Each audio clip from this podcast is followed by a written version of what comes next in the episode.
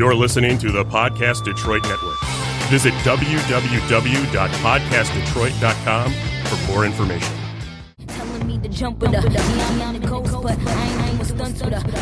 Hey everybody, what's going on? We are on my show today. Let's talk, and I am your host Jasmine Sade, and we have a special guest, Kyon Burton. Say hello, everybody. Hello, hello, everyone. Hello, how you doing today, Jazz? Uh, I'm delighted to be here. Thank you for having me here today. Thanks for coming. So today's topic is the importance of education. We have Mr. Burton here, whom is an administrator in our education system, and he also deals with discipline and safety for the children. And you've been doing this how how long now? This is year number seventeen, believe it or not, and I feel Ooh. like I'm old and I'm young. how is it working with kids? I know it's a lot of patience involved. There's a lot of patience, but with education, um, it, it has to be something you love. For one, I never thought in a million years I'll be doing education because I was a teenage father at a young age. And I said, no, I don't want to be dealing with nobody kids. But, uh, thanks to Al Miller, uh, one of the guys who introduced me to coaching, which became education, who's been a mentor to me. And, um, guys, you know, who's been inspirational in my life is, uh, Mr. Tiller, uh, who, uh, worked with me in, uh, education. You know, those guys like, have pinpointed me and me and Nelson Jackson, uh, Michael Barclay, um, Brenda Gatlin, and things like that, and so forth on Deidre Willis and Donnell Burrows, who's uh, been very inspirational. That when I was introduced to education and I became around a great group of leaders, it became me more powerful and I start understanding what the importance of education is because as a young age, I didn't take education serious, although it was mandated in my house. My grandfather had a rule: if you bring a C in here, I'm gonna see your butt. So, Ooh. therefore, I just done it just because, but I didn't like it. So, education is uh is very um, not just important, but it's not a must anymore. It's a plus to have education in today's world in today's economy. Quick question before we get all the way into the other ones: Do you feel it's hard to not like if you see students that's going through different things personally do you think it's hard to kind of detach yourself from that and not look at them like this my own child and let me help and you got to kind of keep the like the teacher role going? It, it's hard because before you can teach a child you got to also you know show them that you care first before uh, there's this old saying before you teach one reach one. So before we can introduce a lesson plan introduce who we are there's a safety component and that child or that student must feel safe around you. So I have to let him know, you know, who we are and, um, you know, what we're about. So he knows that he always has somebody, I'm a safety net for him. He has someone he can count on or he or she can come to.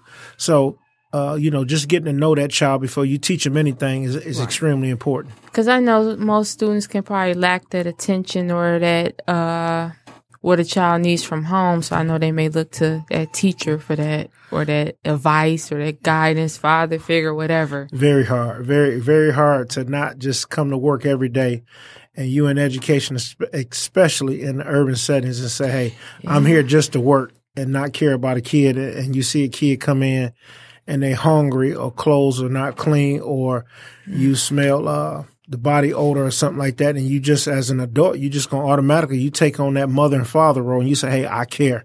Uh, come here. What's going on in your personal life, and uh, let me help you out." So those kids like open up to you, and you hear some of the most bizarre stories, which becomes you know like you you start caring and you get more into it. You wind up taking your own personal money and spending on these kids just to make sure they have what they need. Mm. Okay.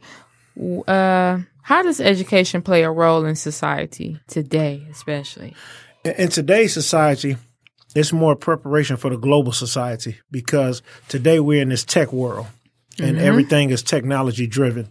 So, um, coming to school today, you know, reading is a very, very uh, intricate part of our programs now because now where it was M- MEAP testing, there's uh, SAT testing that's a part of the score. So, coming to school today, and saying, hey, you must have your education is a must. It's about the workforce driven world. Um, to have education, it, it tells you uh, who you are in life, what you're going to become. Um, the higher uh, higher education, the more higher living, the more education you have, the more money you make. It's a healthier, yeah. it's a healthy lives is, is, what I call it. We can um, convert healthy lives to the importance of education. It falls all in that same content. So you feel like education is very necessary, can help you in a long way. I, I do, and um, if you don't have it now, get it later. But Yeah. I, I tell people, um, you know, like education is like this. If you just, uh, if you have it, you can create your own dollar. You can create what you want to do in life. Uh, you can create your own success, your your value of what you're worth by having education. And education doesn't mean going to college. It doesn't mean, um, you know, going um, off to this uh, to this prestigious university. You can have a trade. Trade is education today. Um, and some of the things that you want to do because you got some kids, you know, who say, Hey, college is not for me. I want to work. So they go through these journeymanship programs. Um, they become um, pipe fitters, electricians. They become carpenters, and um, they go into this uh, work-driven world, and they start preparing themselves for the global society and the global economy. Because I wasn't the big, I told you I wasn't the biggest fan of school. So I, that's why I decided to go for something I know I really wanted to do and pursue in my life and as far as a career. Okay, what do you think are the main functions of education? there's components to education. There's your formal education, and then there's your informal education. So, with those components, uh, you know, having a formal education, you know, most people look at it as uh, just moving forward, coming to school every day, doing what you need to do, making the best grades, and going to the best universities. Then there's your informal education, where some people just think, you know, um, the economy is driven by community college or trade schools Mm. personally, um, I kind of like get away from that because inside the schools, you know, you see things different. Um, so I, I like to use this as an example. We come to school every day to work, and we come to every school to make sure our children are safe. We might get distracted easy. I, I had I recall a situation I had, and it just threw my whole day off. I had my whole day planned, Mhm. and uh, I get there in the morning. There was two two young um, students. There was a male and female, and I, I remember. And I asked the boy. I said, "Hey, where is she at?" He's like, "She was back there talking to some man."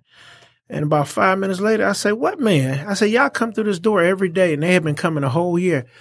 Something told me to get in my car and drive around the corner, and I drove around the corner. She was in the middle of the street, and she had been raped and molested Wow. behind a, a garage, and that threw my whole day off of what I had planned and what I had planned on doing. And so things like that will um it'll just take the heart and you get distracted by it. So, you know, like how can you focus on the teaching part when you had something like that happen? So now everything's become the part of education that I had planned and the lesson to for today becomes okay, teach this safety component. Let's start walking in groups. Take those headphones out you guys' ears. Start, you know, paying attention what's in front of you, what's behind you. So we get distracted as students do, but you know, it's just a uh, everyday adult world that we live in. So being a teacher, because I could tell from how you go about it, you pretty much you really do stick by leading by example.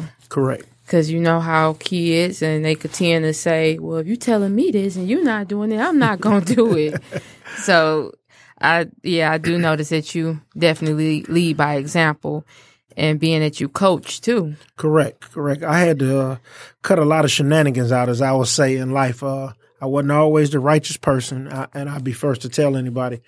But um, at, at some point, I had to tell myself I couldn't have one foot in this and one foot out. Right. So I became, uh, I made it dedication, and then I started looking at my value.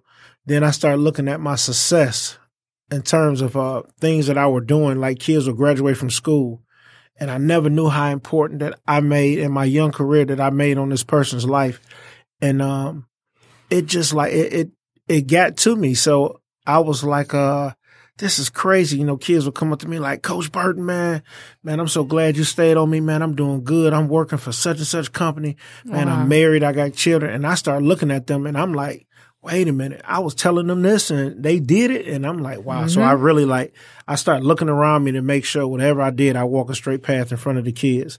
Yeah. And um, there were some distractions, but you know, uh, I just had to sit down and, you know, pray about it and just become really content. And then what happened is, is that the little ones, like the baby babies, I call them the, the future, our generation, the elementary kids, um, I did a camp and the camp was, uh, ages six through 10. How was that? Oh my God. I had never been around elementary kids. And so I know it's a big difference between high school, elementary, Ooh, and middle. It, there, there's a huge difference. And um, just last year, a year and a half ago, I was uh, over at uh, a school where I was working in a K through 8 school, and I've been in high school my whole career. And these kids were tugging on my leg, Mr. Burton, we need this, and they was looking at me like I'm some giant. And I wind up in the kindergarten room playing roller coaster, and I was putting the kids on my arm, swinging them around, and wrestling with them. And the teacher got to the point he started asking me, he said, Hey, Mr. Burton, you think you can come down right after lunch, man, and uh, do that roller coaster move? All the kids took a nap in kindergarten. I said, Okay, cool.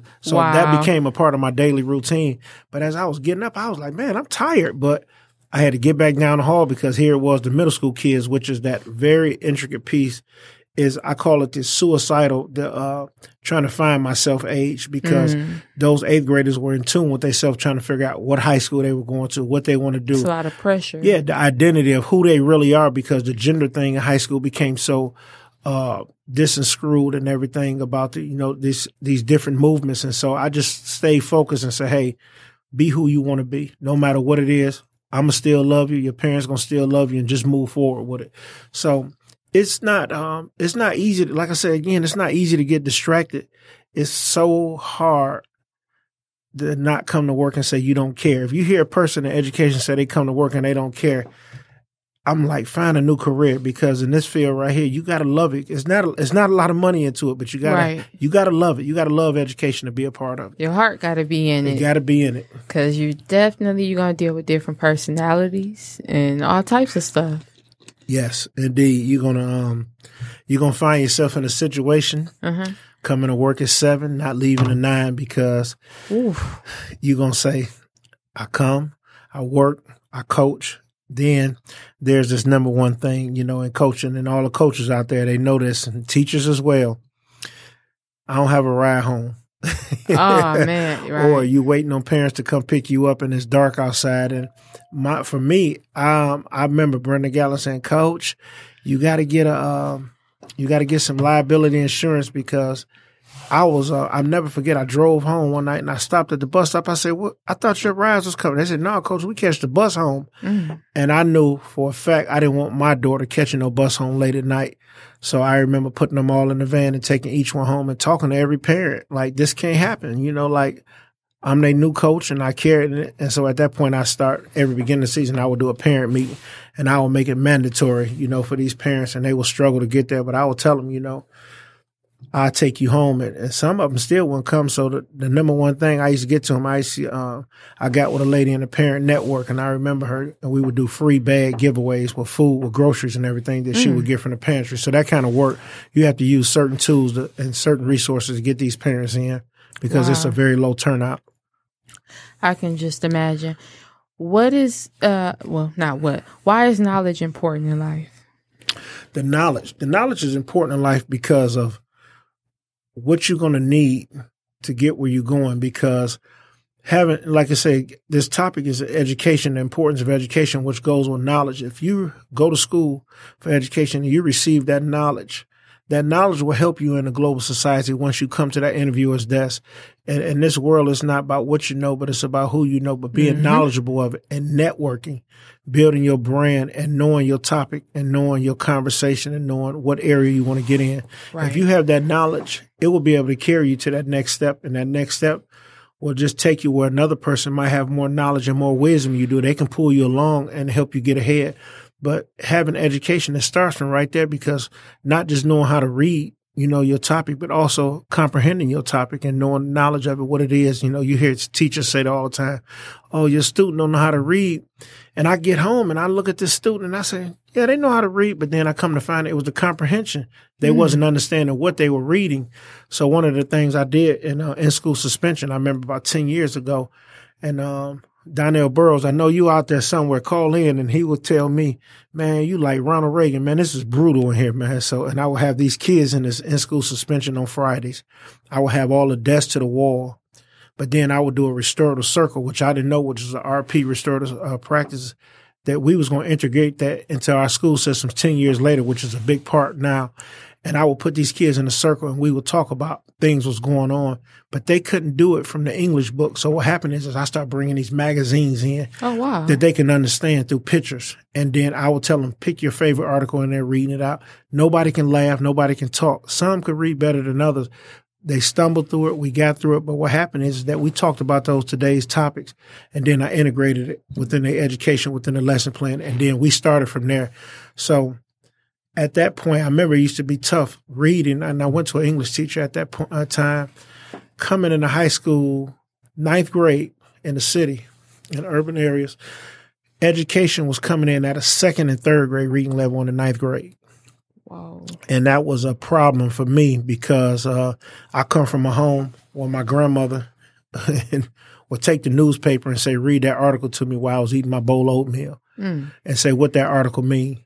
You know, and I had to do that every day before I left out the house. That was comprehension. yeah, and so when I got to school, I knew what Dewey was, and I knew what was going on in today's society. And um, I remember a history teacher, you know, he asked me, he said, "Can anybody tell me what's going on in today's world? What was the big topic?" And nobody raised a hand, and I was like embarrassed, so I raised my hand. Mm. And I was I, the class clown. Here it is. I raised my hand, and I because I'm always joking, and so I told him, I say, uh, Jeffrey Dahmer because Mm. that was at the time. I said, it's this man out there, he eating people. And he said, yeah, that's one of them. He said, can you tell me something else? I was like, the stock market crashed. and he just bust out laughing. He said, give me somebody else. And nobody said anything. And I was like, I went home and told my grandmother, hey, grandma, I was like, I talked to my history teacher about what I read to you this morning. And uh, she said, that's why it's important to read and know what you're reading. And so at that point, reading became um, real strong for me. Like I'm, I'm a book reader. If you walk in my office or you walk in my home, I, I got a book by the bed or it's a Bible open. You know, I'm an avid reader, so I make sure that I read and uh, understand what I'm reading. So when I Mhm. talk to people, I know what I'm talking about. Right. So, you know, because there's a lot of people these days, they sound all over the place when they talk. You guys got any questions for myself or Kayan about the importance of education? He's been in this game for 17 years. Call 248 579 5290. We're here on Let's Talk. Kayan, what do you, uh, how do you think education help in our society? In in today's society, education it helps because the more education you have, the more success you can have. um, let's take for example. This is going to sound real. You you going to hear where I'm going with this. There used to be a time where jobs at McDonald's were for kids Mm-hmm. and were for students, and our high school kids would take jobs at McDonald's, Burger King, Popeyes, and they were coming. Those uh, those employers were coming to our school and recruit our kids to work at our restaurants, and our kids would be happy Wow. to go get three thirty five an hour, which was minimum wage, and make that money at the time. In today's society, parents are working at McDonald's, and they're working there, and that check at McDonald's, Burger King, or Popeyes, or whichever restaurant, Coney Island, is feeding our kids, and that's a part of income at home. Mm.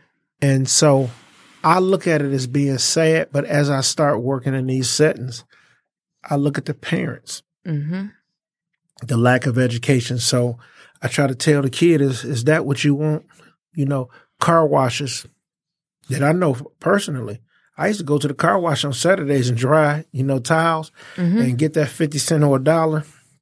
And um, me and my cousin Keith, I remember that man. If we had ten dollars a piece, man, we was going home to the rest of us, and we was gonna buy us two pieces.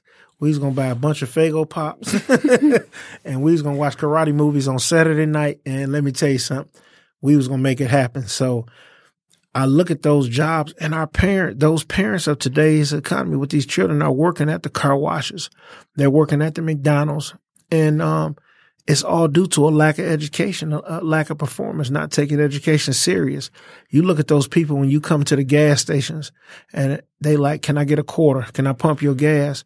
Uh, it hurt me one time. I seen one of my classmates Mm. from Cooley and, um, I looked at him. I said, Hey man, ain't your name Jerome? He said, Yeah. I said, Man, I remember you, man. I told him who I was. He said, oh, Yeah, man. And I felt embarrassed to let him pump my gas. But I knew when I came out the store, I was going to give him some change or, or a dollar. I, I gave him something. But those things like there, I try to use as examples when I talk to the children. Like you have to want to do better with yourself. You got to really buckle down. A lot of them don't take it serious to their senior year. Mm. These last three months of seniors, you should see the seniors just running around the school. They like running rampant. Mm. Like, uh, I got to do this uh, capstone. I got to do this uh, exit interview. Can you sit in on it? And they need help. And they've been doing a whole senior year, they whole four years, and they haven't prepared for that one moment. And there's a very large number of that. And then there's a very small number of those who are prepared. Those kids that are prepared have been accepted to college. They know where they're going. Yeah. They they have an agenda in life. And uh, I have a son, my youngest son, um, this named Grambling. I was just speaking about him this morning about how I'm so proud of his independence. And I was talking to a, a partner of mine whose son's in college playing mm-hmm. on college football. And um, he was telling me that the coach was fired, this and that. And I said, look, uh, he, he's going to be prepared for life because you prepared him. Yeah. And the football is temporary. Life is forever. And he said, yeah, you're right. And uh, I asked him how he was doing. He said, I'm okay, but you know, my first interest is my son. And then he asked me about my son, and I said, he's doing good. I said, man, he went so far away from home. I said, then he hit me with the, I ain't coming home this summer, dad. I said, huh? And so I mm. said, 19 years old. He barely calls me for money. I'd send money down there. I sent him a care package the other day and he just told me, thank you so much, dad. He was like, it's okay.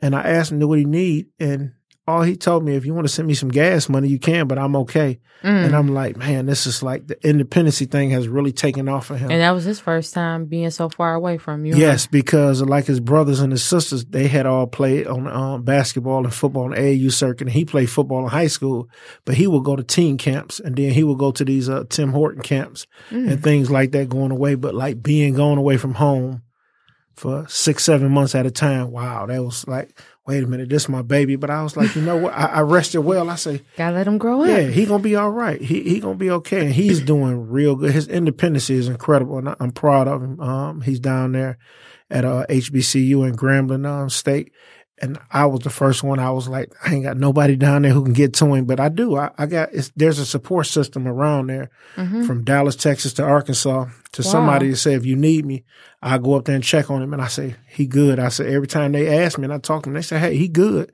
They was like, man, I called and checked on him. He said he don't need anything, so I'm cool. And he drives two hours on the weekend sometimes to Mississippi to go wash his clothes because he has an aunt that's on his mom's side that's right there. So Mm. I said, "You drive two hours on the highway?" He said, "Yeah, Dad. I go up over the bridge." And I said, "Yeah, I, I think that that's bridge. a part of growth and independence, knowing that you can do something on your own. That's like a cool feeling. It is, and, and I think that I thank him for taking education serious. And I mean, he went to Cass High School, mm-hmm. and um, he transferred from Grosse Pointe North High School. I, I remember that, and I asked him what was the adjustment coming from Grosse Pointe North and Cass. I was just going to ask you that. Do you think it's a big difference with suburban and city schools? There's a there's a huge difference, and um, I'm gonna be the first one to say it.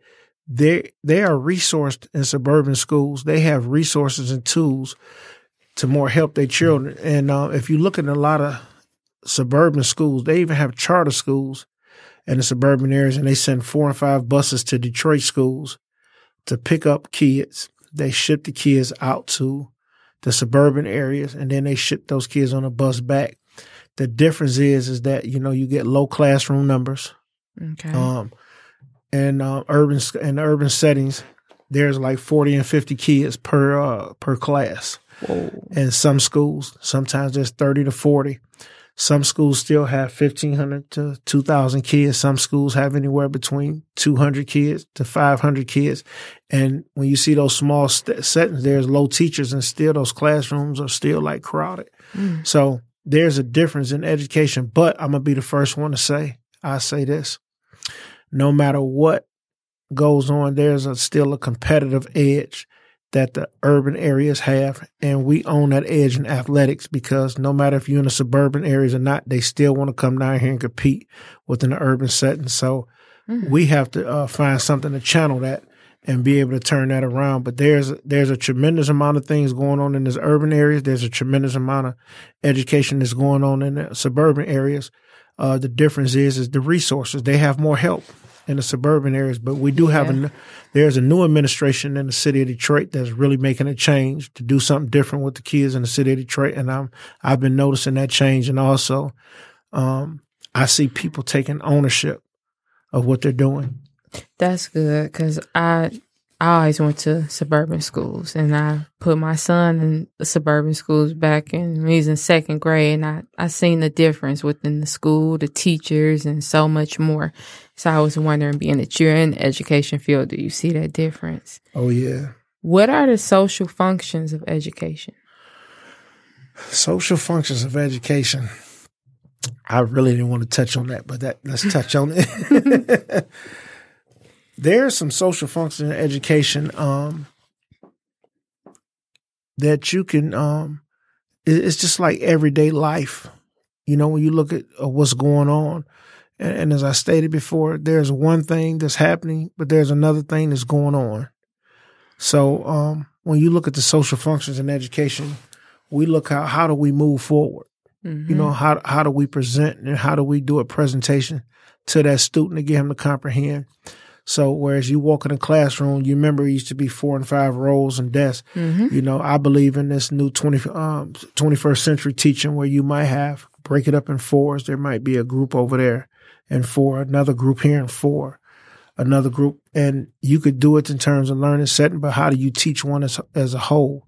Okay. so there's a lot of different things in terms of those functions, but how we perceive education and how we receive it is another. Because I've seen how you just say it breaking in the fours. I've seen that in classrooms where teachers may have this certain group who they know can work good together. They mm-hmm. try to keep everybody in certain orders and not have the friends that may goof off too much around each other and all types of stuff like that. Do you think now in this 21st century that social media has a bad, a negative or a positive effect on education in the younger crowd? Because So- my personal opinion, I think is a negative. social media. Wow. I'm scared of social media. It's scary. I'm very scared of social media because of the things that uh, that goes on. Social media is like our video games. hmm I think it's a negative impact on education. Um, it has taken over. And um, let me just say this part right here. Most of our kids today are learning from music videos and too much television and social media. So, say Friday come this weekend. It's time to return to work on Monday. There was this big party. This big party happened. A fight happened there and everybody recorded the fight. Or there was a kid with a bow outfit on, and this kid had a bow. They put this outfit on social media, and this get a thousand hits, and they come to school, everybody laughing.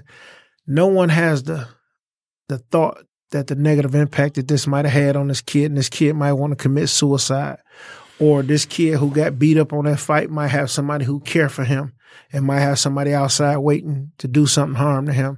So social media, it, it has a negative impact, but it also can have a positive impact because you can use social media to promote hmm education. You can prom- use it to promote such a positive manner within our schools. And I know, uh, I like to take the girls basketball team that I coach. I remember we had a game coming up and, um, it was their senior night and they wanted to get all the students involved in it. They wanted to get everybody to come out and they was passing. They put all five of them on a, um, a poster they made on, um, I think it was Instagram and they shared it and they just start passing it around. Next thing you know, somebody shared it with me from a whole nother state. So I know it can reach a positive Yeah. platform. But our kids today use it and our students use it in such a negative, um, a negative voice. Hey, let's talk. Hi, how you doing? I'm doing fine. How about yourself? Good, good, good. My name is Mr. Tiller. I'm one of uh, uh Brother Burton, Brother Hi. Burton's mentors. Okay, nice to meet you, Mr. Tiller. Hi, how you doing? I always try to support my brother. That's good. How you doing, Mr. Tiller? It's so good to hear from Hey. you. how you doing, sir? good. So, what's your what's your opinion on the importance of education, Mr. Tiller? Well, I, I think it's a lot. Uh, I, I currently work for the Michigan Department of Education. I work with SIG funded schools, uh, that school improvement grant uh, schools. And uh, what happens is these are the bottom 5% of the schools. And what I've seen across uh, majority of my schools, uh, just like you on the topic of social media, Mhm. uh, my take on, uh, for example, social media, just like guns, guns don't kill people, people kill people. It's the way that the instrument is used hmm that it can be negative or positive depending on that. Now, this education uh, they had full different ball game when it comes to urban city settings than it is with the suburbs. They understand the rules of the game and the rules of engagement. We have a lot of services that we have lacking in urban city settings, and which is uh, wraparound services. People don't understand you have to uh, get people and the kids to love you before they understand you. And that whole piece is adverse childhood experiences called ACEs. They deal before they even come to school. They have to walk past a, a blight. They have to walk past an abandoned house. They have to worry about getting pulled in that abandoned house and being raped. They have to. Uh, they may have walked past a crack house. A house may have gotten shot, uh, shot up. There's a whole, and this is all before they even come to school. Our girls sometimes they are pregnant. They have to deal with that. Uh, so it's a whole bunch of adverse experiences before they even get. And then you come and you ask these kids to learn in an environment that has not as much as all the rest of the school environment, lack of tools. So they're angry. Mm. We're dealing with a group of angry children, and that's not being addressed before education can be addressed. Wow. That's that's right, Mister Tiller. I, I remember that ACEs test. I took that mm-hmm. test, Exactly. and if it was, I was supposed to be a person mm-hmm. messed up by it. But you know what? I think it's the people like you in front of us who have taught the children today and the students that hey, you can make a change. Right.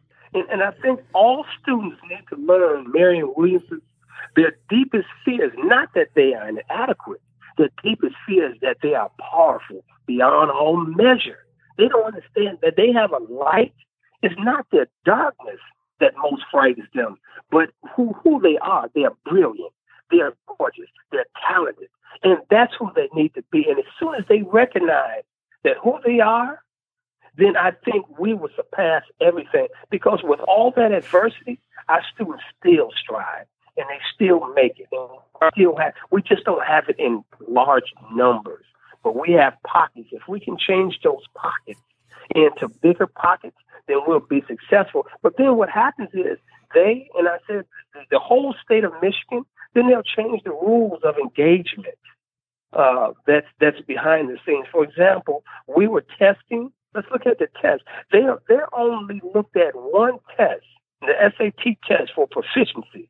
Now, what happens if you miss that test or you miss that exam? Your whole career is guided around one test. I don't think that's fair. It's being judged I, by I that. really don't. Yeah, and, and that's uh that's been a big part of the testing in the inner city schools where that test is a major factor and a major component to the next step in life. And some of our students who take that test, I mean, they can't even meet the mean score of that. And, and it has been very unjust. And I think it's been very unfair to inner city school schools versus suburban schools. And- a lot of those suburban schools too, you know, they're struggling with that test too. But because of resources and wraparound services, like you said, they have, they able to move to that next level. Exactly. Now let's speak to speak to Brother Burden. I've been pushing Brother Burden to move to push him to the next level. Uh, Yes, you have. in uh, uh, uh, AP and moving on up to principal. So I've been pushing pushing that big fella. If it, for the listeners out there, he's a big fella. I walked in one day and I said, "Whose shoe? Whose shoe? That that's bigger than a ruler." He said, "Man, that's my shoe." I said, "Good what is that? A 15? and so he's just imagine, listeners. He's a big fella, and uh, I always told him that I never wanted people to look at him as somebody who just handle discipline as a brute. I want him to add that intelligence. And once he once we touch base on that, he has shot off. Uh, Hmm. he, he uses check in, check out process. He uses MTSS. He uses PBIS, which is up under the brother. Uh, I'm using all these educational acronyms. That's that's okay. It's okay. Positive behavior. And we we understand. learn something new every day. Yeah.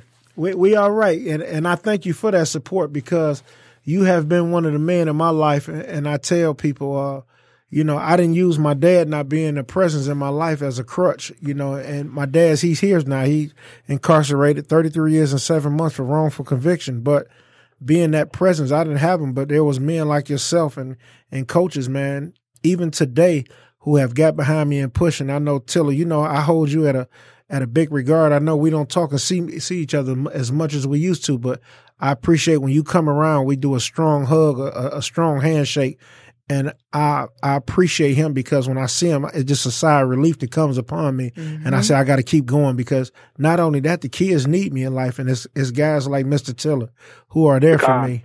I, I really appreciate you and love you for that. Yeah, man, and, and, you know I love you too. And that's another. It's not enough black males. Let's throw that out there. Yeah, it's not enough black males in this in the school system. We have a lot of sisters that's doing the do, but we don't have enough black male. And I don't care what people say. A black, a young black male, a sister, a true sister, will tell you that I cannot raise a boy to be a man.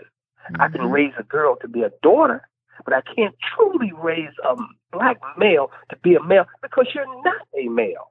And any sister will step up and say, hey, that's why God made Adam and Eve. He didn't just make Adam, he just didn't make Eve. It takes two. And that's where we're lacking because the majority of these females and males, they go home to single parent homes. So they only see one. Our second generation is raising them. I've had so many grandparents that, baby, I'm so tired. I didn't raise mine. Mm. And I'm just I'm just tired now. Oh and yeah. So they're being stuck raising these new millennials that's coming up, and and it's it's, it's tough. It's tough. We don't. Uh, so I, I I ask all black males. If I see black males such as Brother Burden, I push them to get into administration. It doesn't even pay that much. So I mean, you truly have to go into this field for the love and for the caring. It's definitely for the love. That much. Yeah, it's definitely for the love, and I and I love it. I love if I miss work, I feel like I'm missing helping a kid for the day. I be like, man, that kid. I, I got this one kid. You know, I, I, give him a dollar every day, and it's just so. One day I asked him, I said, "Why you ask me for a dollar?" He said, "I give me something to eat." He said, "That get me into the morning, so I get back to school." And I said, "Wow." So when I go on vacation, I kind of look for him and I put a little something in the envelope. And um, I know people say you're not supposed to do it, but I'm saying if I don't do it, who gonna who gonna do it? Who's gonna step up? And um, sometimes I remember challenging a group of males in the school I had. I said we wanted to send the kids to Comic Con, and I said I challenge everybody to donate forty dollars to support a student at Comic Con. Mr. Brock, I know you out there somewhere in this world, and I thank you. And he took kids that wasn't athletes. He took kids that wasn't popular in the school. He took kids that was trying to build video games, and he took those kids on a bus to Comic Con, and all those men in the building supported us and they challenged me and they met my challenge at $40 a piece and we all got it done and those kids wrote posters they made a big old wall with us and they just gave us thank you letters but it's it's, it's moves like that to make us strong within the urban setting and moves like that to make our kids say hey you know what i remember you helping me i'm gonna reach back and help the next kid I think I think that's a good point, uh, brother Bert. I, I, you know, we just don't. I get back on that, I harp on that. Uh, I, I teach at colleges. They're not producing uh, uh, males. Uh, it's more females that's coming out, and then we're we're we're getting to the point where we're getting. Uh, uh, let's talk race for a second here. We're getting to the point where we're having more Caucasians come in to the urban city setting, and our students they try to homogenize our students in order to be and look like them, and they cannot. I mean, they they don't can't relate. And I'm not saying we don't need them. Don't get me wrong, but it's a genuine love that comes from us. You have to love these children and nurture these children before they even get to the understanding of these children. Now, some of them, I used to tell my students when I used to be a principal, it's two things are going to happen. Either I'm going to help you get through, I'm going to put you through college, I'm going to put you through a locker. You you choose one of those two. Now you can do it the hard way or you can do it the easy way. What you're going to do it, and we're going to learn together as we do this process. Our kids need tough love because it's just for the environment that they come from. They will run over anybody that's weak. Unfortunately, that that's because that is the makeup of their environment where they're coming from. And I think Brother Burton he gives them tough love. He does the same thing I used to do. If students in the hallway, he'll grab them and give them a little nod on the head and say, "Get in class and do what you're supposed to be doing." But they love that type stuff because they know that somebody's care. We don't have enough people that actually care. They're there for the job, and then they go home. The check. But They're there for the check. yeah, and, you're so right because it's like uh, and I don't knock it, but I just feel like you know, like I asked the teacher, "Are you here to get your student loans paid off because you're in this urban setting working at these Title One schools, or are you really here to educate?" And he said, "I'm gonna be honest with you." He said, "I heard that I'm here to get my student loans paid off," and I say, "Man, that's so sad." I say because there's a slew of people waiting in line to educate our children, and you taking up space. And uh, he felt offended by it, but I say I felt offended when you told me you're here to get your student loans paid off. But I understand, you know, I, I really do. But I'm just one of the ones I care, and I'm not going to stop caring, and I'm not going to stop being who I am. To you know, for education, and when I die, you know, I want my plaque to read "A Warrior for Education." You know, he- he- there I stood.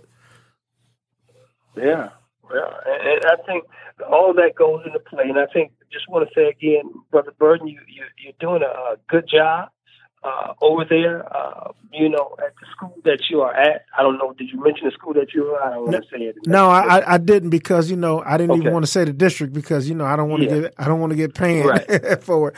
But uh, Yeah, yeah, those who know Okay, me, so those who out there, they they know who I am and, and uh, where I'm at. But you know I don't want to get in no trouble. Right, right. And and and another part, let's talk about uh, the home, the home environment. We're having kids raising kids. That's another big uh, avenue there. They don't know how to raise kids because them themselves are having kids. Ooh-wee. Tell tell me about it. I uh I had my first parent come in the building the other day, 28 years old. I say, wow. 28 years old and her child was 14. And I looked at the grandmother was younger than me. And I said, wow. And I was like, and I was just looking, I say, that mean if I stick around and it's in 14 more years, that child is going to be something to have a baby. So here it is. That mother hasn't broken that generation curse of having a child at a young age. Her daughter had a child at a young age. And who say that this young man won't do the same thing if they don't break this curse? I mm-hmm. call it a generation curse because we have to stop and we have to say, Hey, something got to stop and something got to give, you know, the importance of education. And here he is getting in trouble in school. So you know how that can go out. But I told him, I said, I'm here for you. If you need me, just come down and see me.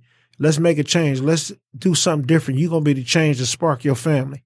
And I think it's if we push that out more, then what happened is, is that this kid will take education so serious and he will move so farther forward than his mother and that his grandmother did.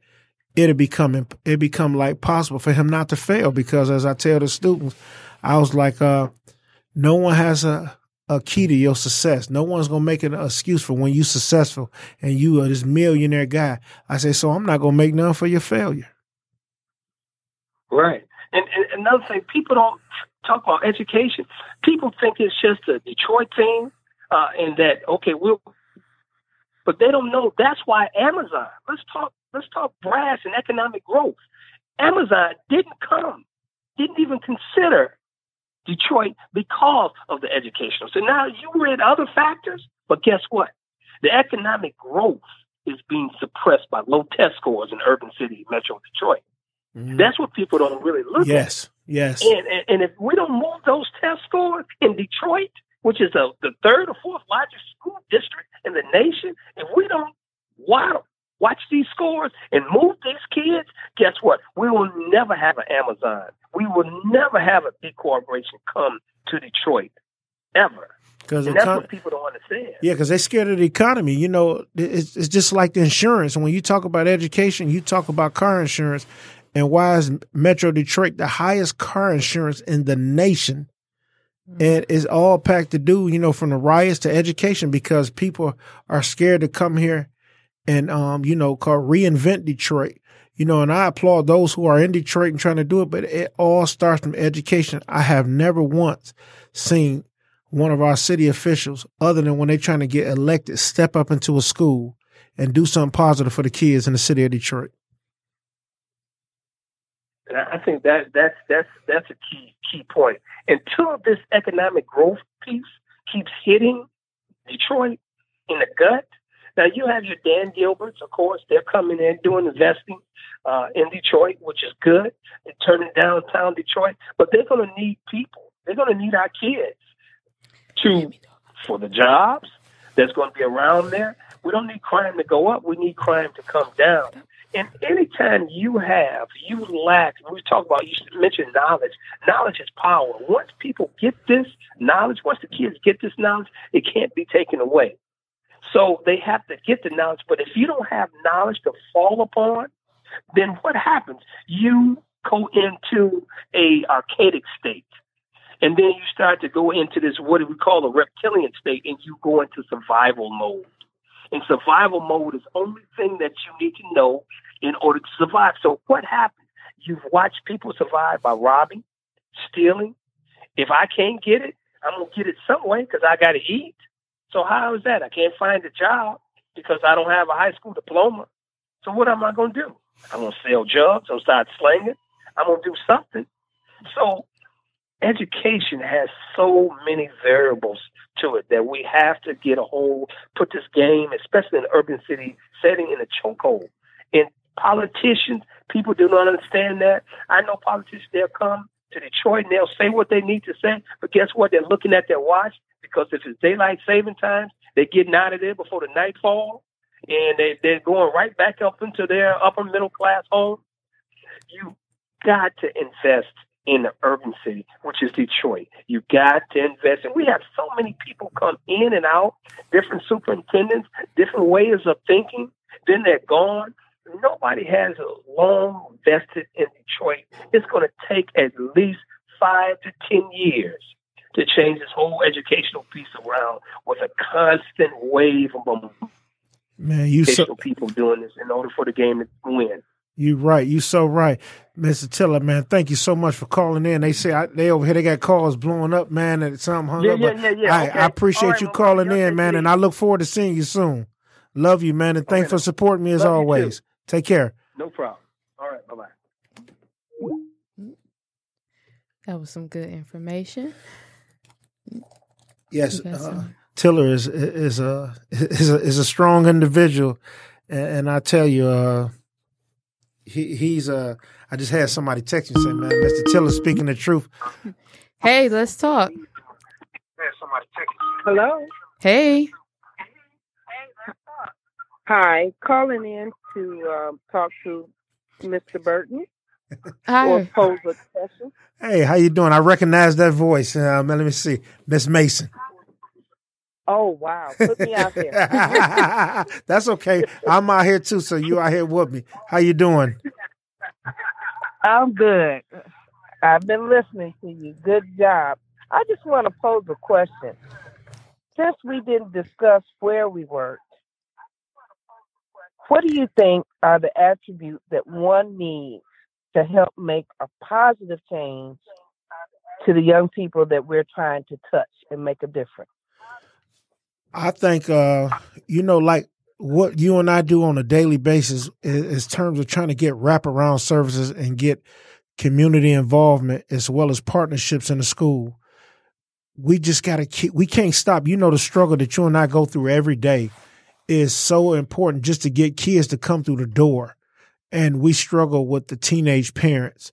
Sometimes kids got to babysit because their parents got to go to work, and we know about these jobs that they have, but we struggle every day just trying to reach our children on that platform and get them to the education platform, which is instruction inside the school. And it's a everyday struggle because, as you know, we we have a team that we built, and we all work together on this team. But sometimes, you know, some get distracted and on different pages. But I think as we get more involved with our wraparound services, I think we do good with it.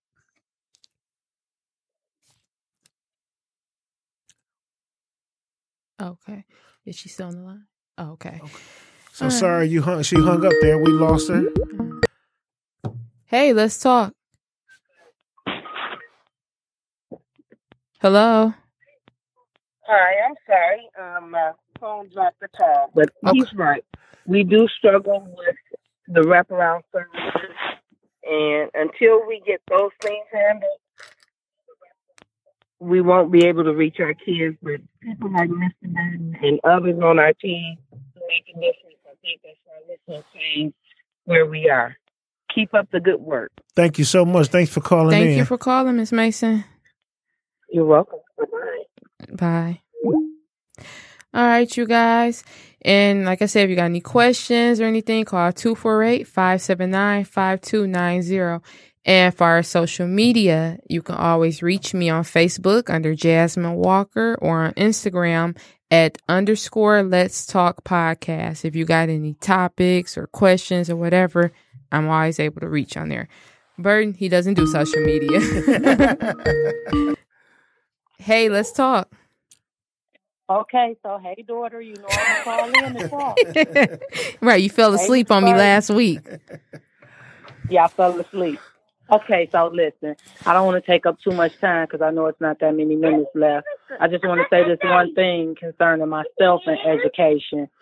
I never ever took education serious. And, you know, over the years, I've always said it was this person's fault or that person's fault because they didn't push me or they didn't require me or I didn't get a threat or any of this. But it really was on me. Mhm. I should have been the one to take my education serious and do what I had to do. And if I could go back to kindergarten in Holland Park at Willard Elementary and start all over, I would start over and I would take it serious because for the simple fact, I don't care where you're going, what you're doing, what the Kardashians doing, and how Bill Gates made it. They were just some of the few people that went through the cracks. You need your education. Mhm. Education is very serious, You do it. and you need it. Yeah. so important.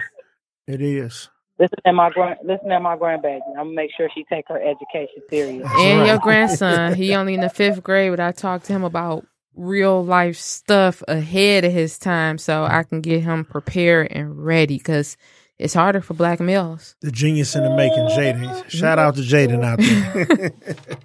Right. And I should have been a little more strict on my daughter with education. Yeah, if I could do high school over, I would. High school. That's all I the say. Mhm. Okay, so I'm gonna let y'all go. Okay. might have another another caller. Thanks you. for calling.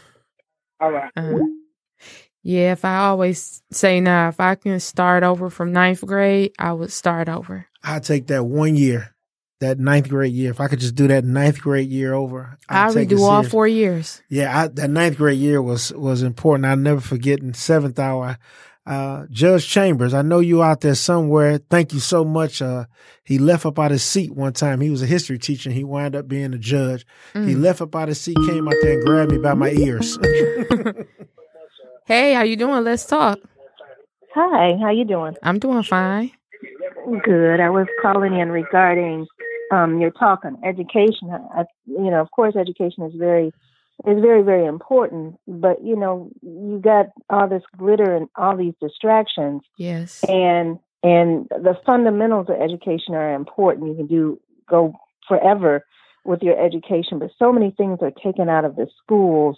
And you know, it, you know what? How can we empower the parents to put pressure on the school system to make sure that children have have education because it's been proven how music stimulates the brain. Mm-hmm. and how can and how can we put those back in in the physical education in the art classes? All these things are you know are are you know traditionally as black people we had we we were surrounded with art. It was a part of our spiritual system. It was a part of our culture as we've become in this country African Americans we've always had art around us whether it was in the church whether it was singing whether people were making things the connection with hands on tactile learning with you know with with listening.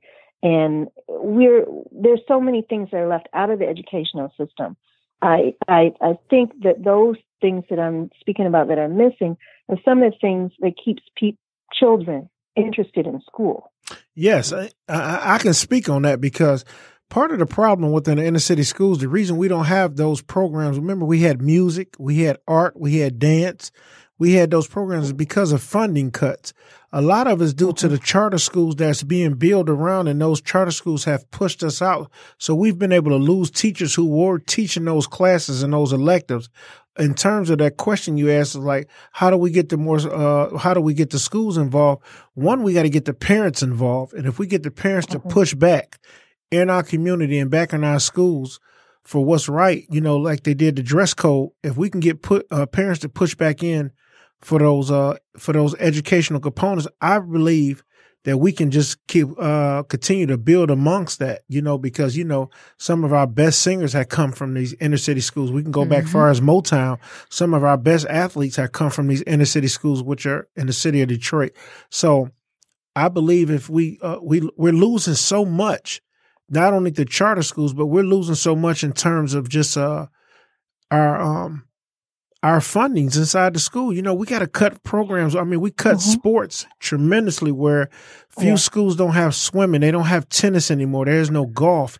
I mean, you know, we're trying to bring wrestling back. I mean, we lose so much. There's like maybe eight to nine sports per high school, you know, and we talking cheerleading, football, volleyball. But how are, how is, how are, how is the budget determined? Um, explain to, to, to me that process because if the if the money, of course, you're losing teachers to the schools, but if there's budget exists someplace that is not being tapped into, or is the budget totally being lost? Because we pay so much in tax money, yes. whether we have children or not. So where is this money going to? So and the lottery is supposed to go towards the school. So the budget is the budget goes like this, and I'm just a small piece I could touch on the terms of the budget. I'm not that accountant person, yeah. but mm-hmm. the the number of students per school district so in Detroit, say if you got 50,000 in Detroit, but then you take Southfield, but then you got another charter school in Southfield. They got like eight, nine charter schools in Southfield.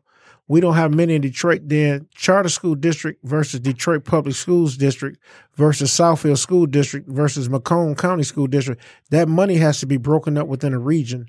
And so the funding goes like that. So every school is allocated a certain amount of funding, and that funding has to take care, you know, the things that we need with inside the schools, technology, books, mm-hmm. and so forth on. Okay, well, thank you for talk, keep up the good work. Thank, thank you so much calling. too for calling. Everything, love your show. Thank Bye-bye. you. All right, you guys, we're getting ready to wrap it up. And I just want to say this because it stood out when you said this, Burton. Before you have to, before you teach one, you got to reach one and that that stood out because a lot of kids do need that especially you know sad to say but especially in the urban city schools. So that definitely uh stood out to me. And also i want to say shout out to all the teachers at detroit public schools and even uh, all the other districts but shout out to all the dpd teachers. You guys yes. doing a good job. I see a lot of change because schools had kind of dropped really, really low. Shout out to all the teachers all around, not only in that Detroit Public School uh, Community District, but as well as Southfield, Macomb, yeah. Oakland County. I mean, all over. They're struggling with the same issues we have. It's just not as that much of a magnitude because they have drug issues in the suburban areas, mm-hmm. but they have gateway drugs. Where our drugs is the marijuana um, in the inner city schools. So we know what's out there, but thank you so much, Jazz, for having me on. Um, I think this was mm. just great. Um, I really enjoyed it. I hope we get Thanks a chance to coming. come back. Yes. Yeah. yeah. I'm sorry, uh, my correction, because I was talking too fast. DPS schools. My apologies to the teachers and whomever else. But it's been real and it's been cool for this last hour and I will have you back on for something in the that's near future. Maybe we can get that mental health issue going on. Oh yeah, definitely. Extremely important in the schools, but thank you so much again. Uh, I really enjoyed it. Um, peaceful. This studio was nice. We got to get some things going on here. All right, you guys. It's been real. See you next week on Let's Talk.